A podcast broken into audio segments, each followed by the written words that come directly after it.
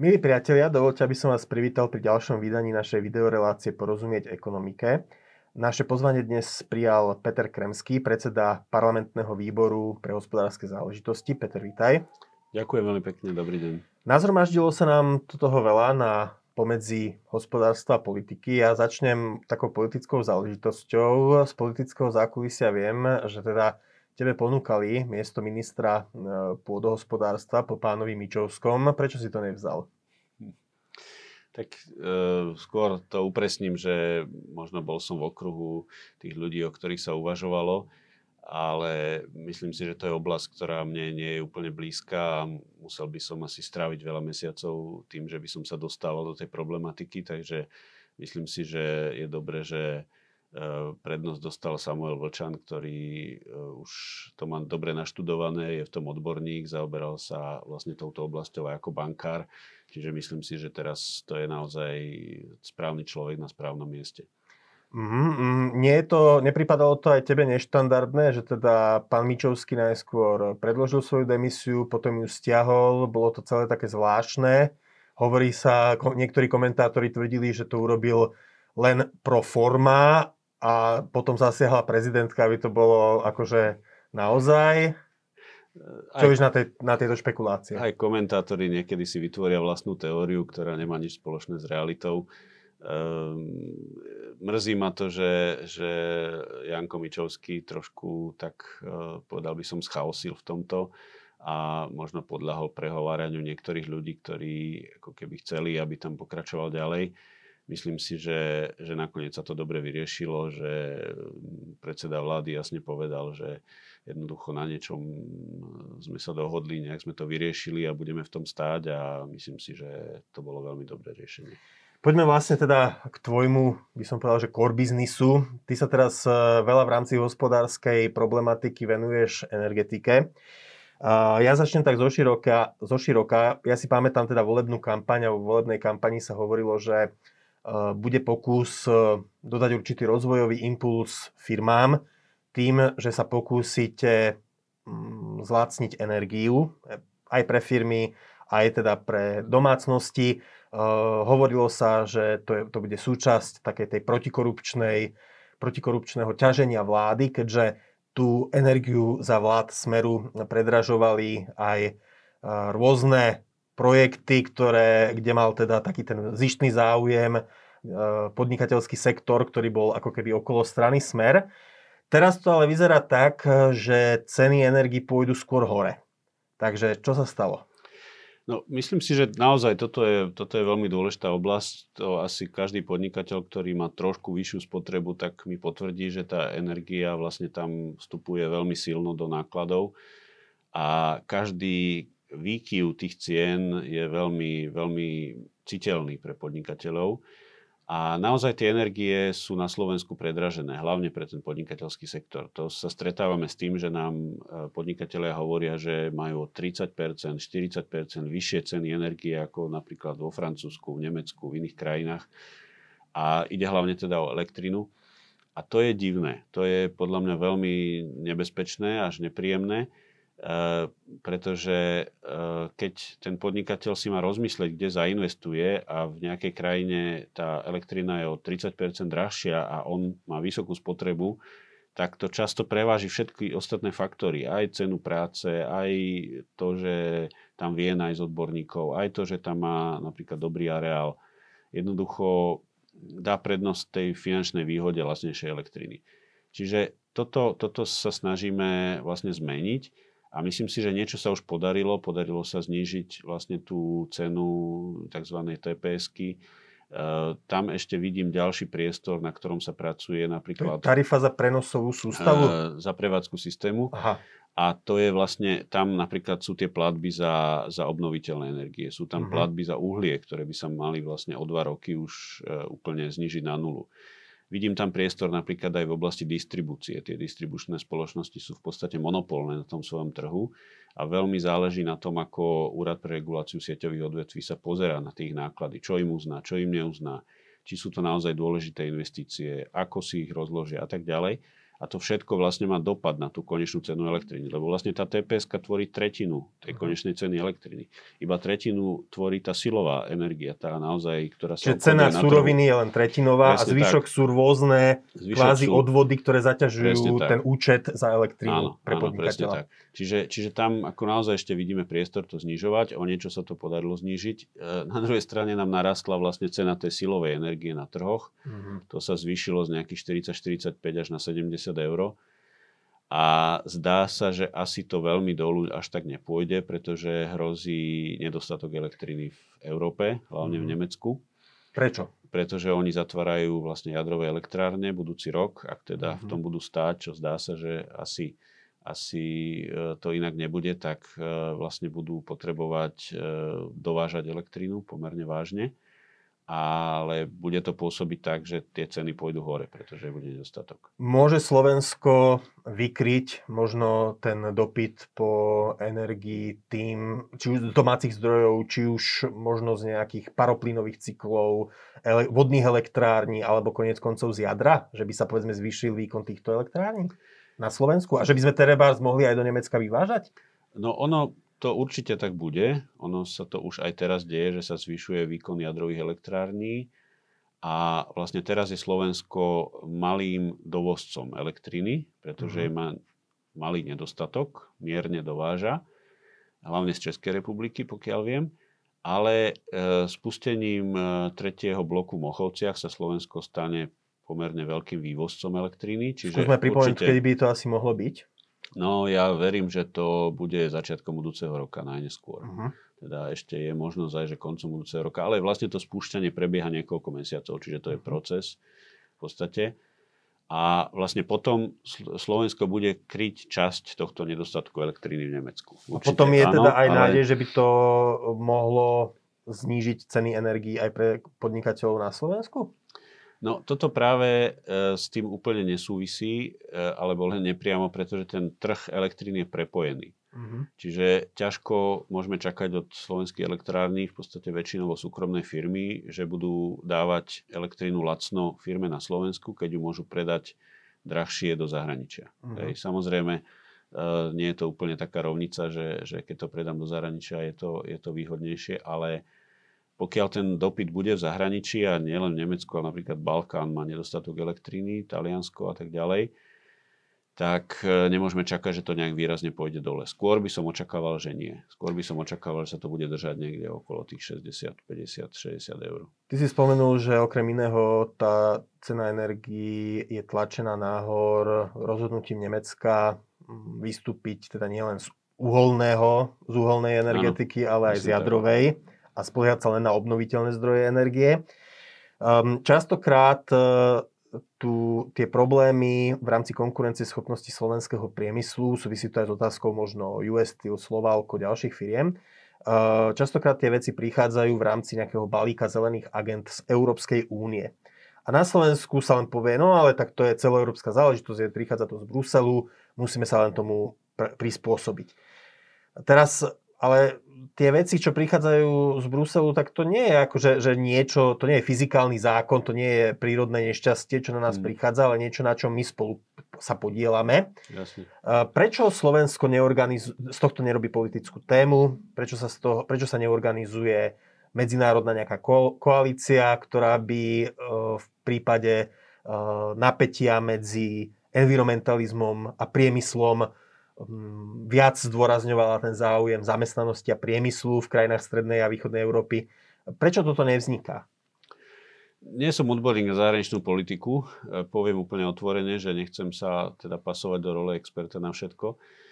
Ale um, naozaj mne to viac chýba, že Slovensko by malo v tom taký nejaký samostatný a, a, a suverénny postoj ktorý možno nie je rovnaký ako tá väčšina v EÚ alebo nejaká taká bruselská väčšina. E, ja som prekvapený napríklad, že Richard Sulik ako minister hospodárstva v tomto nie je aktívnejší, lebo ovplyvňuje to energetiku, ovplyvňuje to priemysel a on ako europoslanec bol veľmi aktívny v tom, dokonca aj v takých otázkach ako keby politicky nekorektných. Takže čakal by som od neho, že bude v tomto viacej aktívny a, a no možno, že budem musieť viac ja sa do toho zapojiť, neviem. Ale naozaj myslím si, že niektoré veci, ktoré prichádzajú z Bruselu sú až nezmyselné, aj to tlačenie elektromobility za každú cenu si myslím, že je až nebezpečné pre energetiku, Prečo? pre Prečo je elektromobilita nebezpečná? Lebo to je zase veľká teraz nádej, automobilky Jasne. sa tomu prispôsobujú. Elektromobilita ako taká nie je nebezpečná, podľa mňa je to vec do budúcnosti, ale tlačí to za každú cenu tým, že budeme ako keby zakazovať spaľovacie motory alebo mhm. ich zdražovať na neúnosnú mieru, v podstate na úroveň elektromobilov, to je podľa mňa nezmyselné a dopadne to na tých najchudobnejších občanov, ktorí si jednoducho nebudú môcť dovoliť auto, už vôbec nie nové auto, Čiže stane sa to, že budú dovážať staré auta z Nemecka a z iných západných krajín, e, tu si ich rôzne svojpomocne opravovať, vrátane rôzneho ovplyvňovania výfukových systémov, keď to poviem tak veľmi e, opatrne. Hej, ako vieme, ako to vyzerá v praxi e, v rôznych dedinských servisoch a potom vidíme tie auta, ktoré proste pridajú a je za nimi obrovský čierny kúdol dymu. Uh-huh. A ako toto, žiaľ, je alternatíva tej elektromobility za každú cenu, ktorú Brusel presadzuje. Hej, možno, možno v tých veľkých mestách v, západnej Európe to tak nebude, tam naozaj bude oveľa viac elektromobilov a to je v poriadku, keď to tak chcú robiť, nech to robia. Ale to, že vlastne e, predražujú auta so spalovacími motormi a tými novými normami e, ako keby znemožňujú ďalší výskum spalovacích motorov, ktoré dnes mhm. smerujú k veľmi nízkej spotrebe a v podstate k veľkej čistote. Mm. Je, že tie, tie moderné motory majú dneska spotrebu 3-4 litre na 100 km.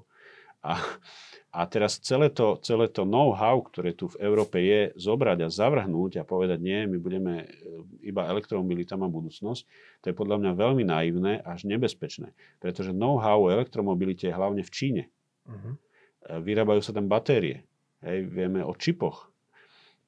To znamená, že táto čipová kríza, ktorú tu dnes máme, pre ktorú strašne veľa automobilek zastavuje výrobu, sa môže prehúpnúť do baterkovej krízy. Uh-huh. Vieme napríklad, že malé autá, ktoré sa vyrábajú tu v Bratislave, ktorých výroba sa zastavuje v podstate o 2 roky, e, tá výroba sa nezastavuje, pretože by o ne nebol záujem na trhu alebo že by, že by neboli dobré. To sú výborné autá, ktoré, na ktoré sú poradovníky. Ale jednoducho Volkswagen pre ne nemá batérie.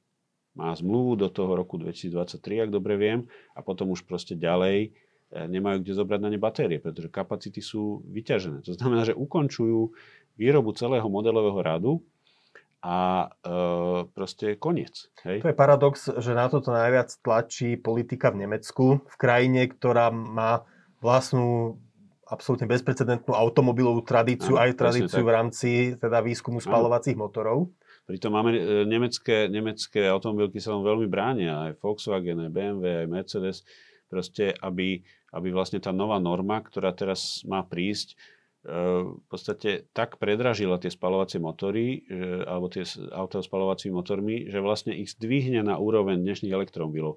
To znamená, to je úplne šialené, že my sa nesnažíme tie elektromobily tak zlacniť, aby boli výhodnejšie ako spalovacie auta, ale naopak my ideme zdražiť spalovacie auta na úroveň elektromobilov, aby sa tie elektromobily vôbec predávali. To je podľa mňa úplne, úplne nezmyselné a až samovražedné pre európsky priemysel. A druhá vec je energetika. Jednoducho tá energetika vo väčšine krajín Európy nie je pripravená na to, aby sem prišli teraz tisíce elektromobilov, ktoré sa budú každú noc nabíjať. Mm-hmm. Proste to nie je kde nabíjať, prvá vec. A druhá vec, tie rozvodné siete nie sú na to pripravené. Čiže to si vyžiada obrovské investície do rozvodných sietí, ktoré by sa zase prejavili v cene elektriny. Nehovoriac o tom, že tá elektrina, ktorá bude vyrobená, tak vo väčšine krajín zase bude vyrobená častokrát z uhlia. Z alebo... a z uhlia zo zemného plynu. Uh, jeden ten, viem, že sa vyhýbaš teda tomu ísť do tej zahraničnej politiky, ale s hospodárstvom a touto otázkou troška súvisí aj spolupráca s vyše, v rámci Vyšehrádskej štvorky. Uh, postoj spôsobil tak trochu takú menšiu spoločenskú diskusiu tým rozhovorom, ktorý sme mali s Viktorom Orbánom, ktorý apeloval na tým, aby V4 bola asertívnejšia na európskej úrovni. Len to je vždy v takej rovine deklarácií, pokiaľ Eh, každá z tých krajín V4 mm, eh, má možno s Nemeckom hĺbšie hospodárske vzťahy než so sebou navzájom. Inými slovami, eh, tie krajiny častokrát nie sú prepojené. Jasne. Teraz tá otázka je, že dá sa niečo v rámci hospodárskej infraštruktúry urobiť, aby V4 bola lepšie prepojená? No určite treba budovať tie vzťahy a treba, treba vlastne vytvárať uh, nejaké oblasti záujmov, ktoré máme spoločné. Uh, ja sa usilujem nadviazať vzťahy aj s predsedami hospodárskych výborov v Maďarsku, v Polsku, v Českej republike, v Rakúsku, práve aby sme niečo takéto vybudovali, aby sme si povedali, kde máme spoločné záujmy, aby sme sa postavili jeden za druhého. Proste malé krajiny sa musia spojiť. To je tak, to je ako v škôlke, kde proste tí slabší sa musia spojiť proti nejakému veľkému chlapcovi, ktorý bije. Nehovorím, že to je tak v európskej uh-huh. politike, ale, ale proste tí malí sa jednoducho musia spojiť a, a držať spolu v tom, čo ich spája. Samozrejme aj s Viktorom Orbánom mnohom nesúhlasím, ale uh, myslím si, že v niečo má pravdu v tom, že tá V4 musí byť autentická. A Vlády sa menia, ale krajiny suverená. zostávajú. Presne tak. A druhá vec je, že máme tu teda prípad Nord Stream, ktorý sa teda napokon dostavia, spustí, Američania cúvli. Um, my naopak, e, je tam, tak, je tam medzi Slovenskom a Polskom, je tu teda otázka plynového prepojenia. Môžeš o tomto niečo viac povedať, lebo tie vzájomné prepojenia jednak medzi Slovenskom, Polskom, Slovensko, Ukrajina a tak ďalej, potom na západ, slúžia tomu, tej diverzifikácii uh, vlastne nejakého plynutia plynu v rámci Európy, aby sme neboli Jasne. jednostranne závislí, aby sme mali silnejšiu vyjednávaciu pozíciu pri vyjednávaní ceny. Skús o tomto niečo povedať. No, vieme, že plynovod Eustream, ktorý vlastne vedie po, cez celé územie Slovenska od východu, od Veľkých Kapušian až po e, Kúty na západe, vlastne prechádza celým územím, je vlastne dôležitá rúra, ktorá Eh, bola vybudovaná na to, aby zásobovala ruským plynom eh, strednú a západnú Európu. A Slovensko z nej má veľké výnosy. Vlastne to je jeden z veľmi slušných príjmov štátu. A samozrejme, že budovanie tých konkurenčných plynovodov, ktoré idú inými oblastiami, ju ohrozuje. Ak by tá rúra bola naplnená iba z polovice alebo zo štvrtiny, tak proste štátu by výrazne klesli príjmy a klesla by aj zamestnanosť vlastne tejto firmy. Eh, veľmi sa mi páči, že vlastne ten Eustream začal pomerne skoro eh, rozmýšľať, že ako eh, to nejako vyvážiť, alebo čo s tým urobiť. Uh-huh. Máme, vlastne tam je odbočka do Baumgartenu, do Rakúska a vlastne ďalšie, čo sa podarilo vybudovať, alebo dokončuje sa, malo by to byť spustené niekedy koncom roka alebo začiatkom budúceho, je prepojenie Veľké Kapušany Polsko. Uh-huh a toto všetko vlastne vytvára, plus ešte prečerpávacia stanica na záhory, ktorá umožňuje spätný chod, čiže plynutie, e, e, to, že plyn potečie aj z Česka cez Slovensko na Ukrajinu. Vlastne to prepojenie na Ukrajinu smerujúce sa už využíva aj vlastne niekoľko rokov. A všetko toto vlastne prináša ako keby väčšiu konkurenciu na tom trhu s plynom. Myslím teraz v medzinárodnom meradle v Strednej uh-huh. Európe. A, a je pomerne možné to, že ako Ukrajina kupuje dnes už veľa plynu cez Slovensko, v podstate mm-hmm. z Nemecka a z Norska cez Slovensko, tak to bude robiť aj Polsko, pretože e, tam Polsko dostáva vlastne plyn dvoma plynovodmi smerujúcimi cez Bielorusko. Vieme, ako Bielorusko dnes je na tom, že to je taká ako je to troška veľmi teda? situácia, nespolahlivá. A, a je dosť možné, že vlastne Polsko bude využívať tento plynovod práve na zásobovanie veľkej časti svojho územia.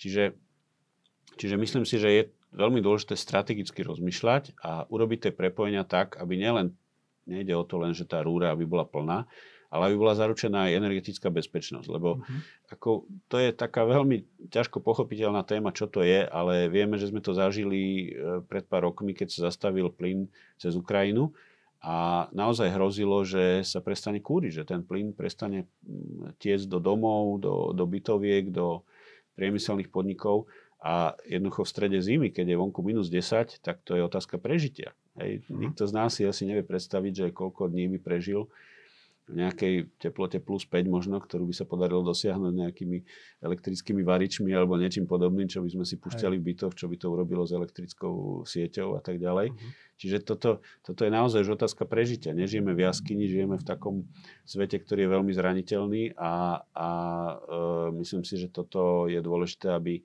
tí ľudia, ktorí to e, sa tým zaoberajú, riešili. A mne sa páči naozaj, že Slovensko v tomto naozaj malo taký strategický pohľad. Energetika je aj vec, ktorá sa týka pôsobenia oceliárny US Steel Košice na Slovensku. Vieme, že v minulosti sa US Steel stiažoval ešte počas vlád Smeru na to, že energie sú drahé, práve Mhm. preto, lebo sa na tú cenu energie ako suroviny nabalovali umelo e, rôzne ďalšie poplatky. E, Vláda to vtedy vyriešila tak, že dala určitú dotáciu US Steel. Mhm. Teraz ale je tu nový problém, že US Steel bude teda meniť PC za elektrické a je to teda investícia, ktorá si vyžiada asi 1,5 miliardy a minister financí Igor Matovič avizoval, že teda časť z toho by mohlo e, zaplatiť aj Slovensko. Teraz tá otázka je, viem, je to rezort financií, e, ty si nebol teda v Pittsburghu s premiérom, ale e, predsa len tá otázka je, že, že nemali by sme mať nejakú hornú hranicu, kedy jednoducho mm, už na fungovanie súkromnej firmy z verejných zdrojov prispievať nebudeme? Aj keď je to taký veľký zamestnávateľ ako Jasne, Vestil. jasne. Uh, ono tak jednoducho vyzerá, že súkromná firma dáme peniaze a čo za to a tak ďalej. Ale treba si povedať, že US Steel je jedna veľmi strategická fabrika. Je uh, dôležitá z ako keby regionálneho hľadiska. Vieme, že je to obrovský zamestnávateľ pre Košice úplne kľúčová firma, nielen preto, že zamestnáva tých okolo 10 tisíc ľudí, ale tam je okolo kopa firiem, ktoré spracovávajú vlastne ten materiál ďalej a, a distribujú ho, čiže to sú 10 tisíce ľudí, ktorí tam majú prácu. A ak by dnes tá, tá oceliareň zavrela, alebo ja neviem, prevádzkovala už len jednu pec, alebo žiadnu pec, len robila nejaké spracovanie, tak to je proste obrovský ekonomický dopad pre, pre to mesto. Hej, to, to dnes, keď Košice, ako vidíme, že sú kvitnúce mesto, tak to by bolo za 5 rokov niekde úplne inde. To si mm. nikto nevie ani predstaviť. Druhá vec je vlastne ekonomický. Je to strategický podnik v tom, že v Európe už dnes je veľmi málo oceliarní.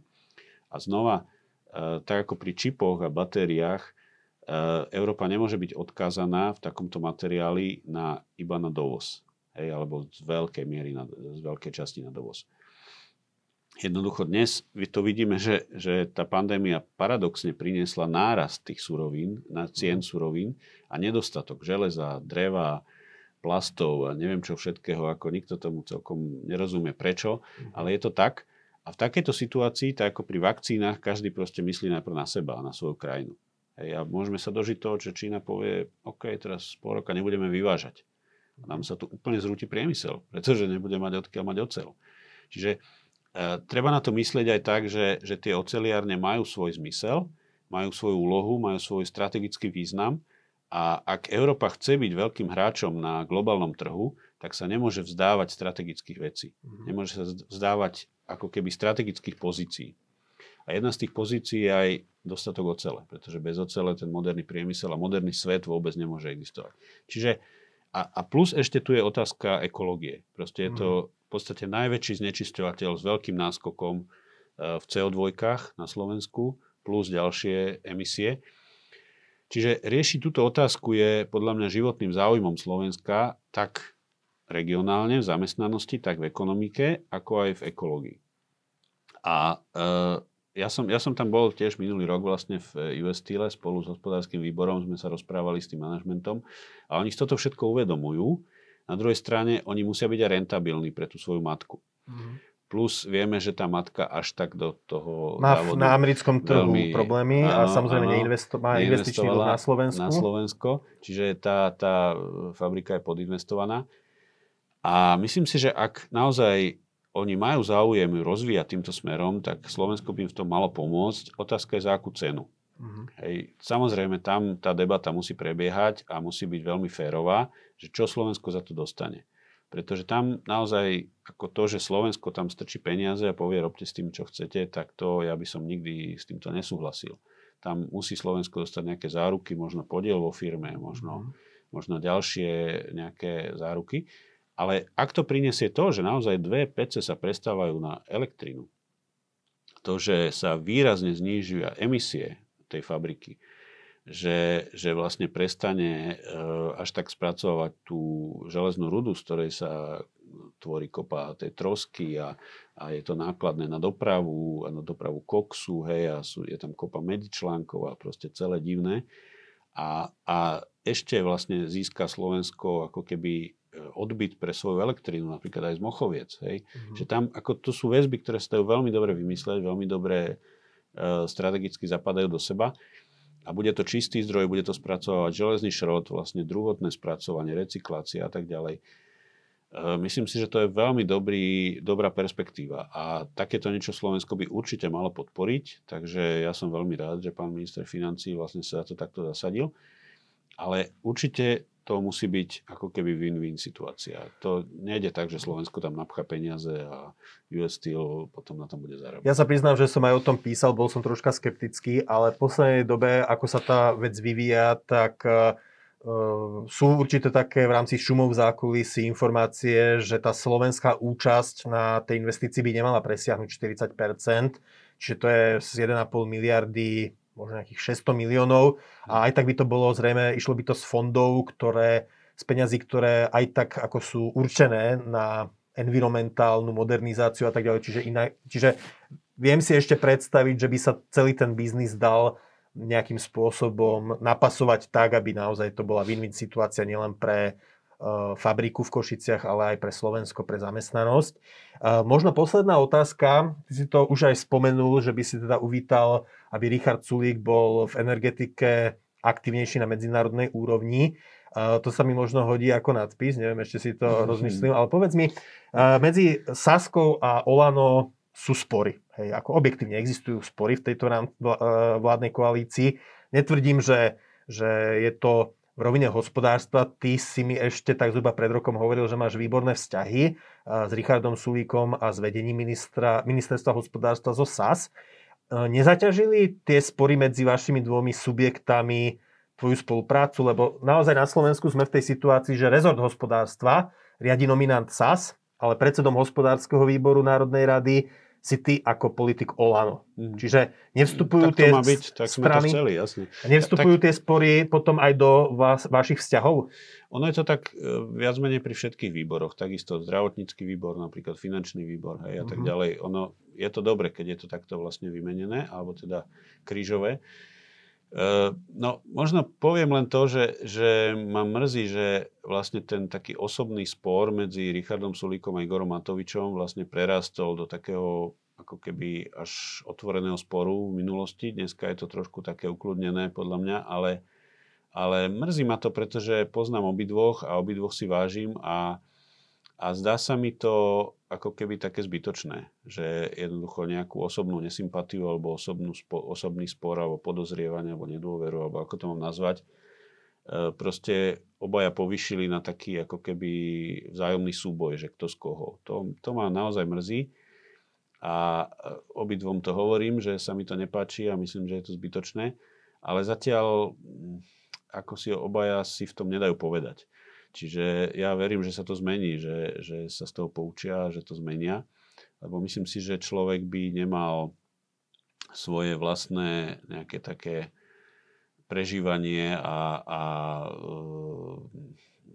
ambície povyšovať nad budúcnosť svojej krajiny. A myslím si, že práve tento osobný spor vyslovene ohrozuje Slovensko a budúcnosť Slovenska. Mm-hmm. Čiže určite to určité napätie prinieslo a určite, že aj na mňa sa Richard Sulík pozrie ako človeka z Olano, čiže, čiže je to v tom ako no ty sa zase na neho pozeráš ako na lídra SAS, Samozrejme. čiže tiež ako konkrétnej čiže, strany. Čiže určite, určite tie vzťahy to narušilo, čo ma mrzí, ale, ale myslím si, že nemáme problém diskutovať otvorene. Ja som človek, ktorý ktorý veci hovorí otvorene, ktorý e, sa neskrýva za nejaké e, ako keby intrigy a takéto veci, čiže ja si myslím, že sme si veci vedeli vždy vydiskutovať a rešpektovať sa navzájom, takže, takže aj, aj pri tomto som nechcel si do neho nejako rýpnuť, len uh, hovorím, že by som, by som asi očakával od neho, že bude v tomto aktívnejší, ale zase tej roboty má dosť, takže nedivím sa tomu, že nestíha všetko. Peter Kremský, predseda parlamentného výboru pre hospodárske záležitosti. Ďakujem, že si prišiel. Ďakujem aj. Ďakujem aj vám, milí diváci, milí poslucháči, že ste si nás dnes zapli. A ďakujem aj nadácii Hansa Zajdela Slovensko za podporu tohto vydania tejto relácie. A ak nás sledujete na Facebooku, tak prosím lajknite toto video, ak sa vám páčilo, prípadne sa stante odoberateľom kanálu Postoj TV, aby vám žiadne nové video neuniklo. No a do, dovidenia zase na budúce pri ďalšom vydaní našej videorelácie Porozumieť ekonomike.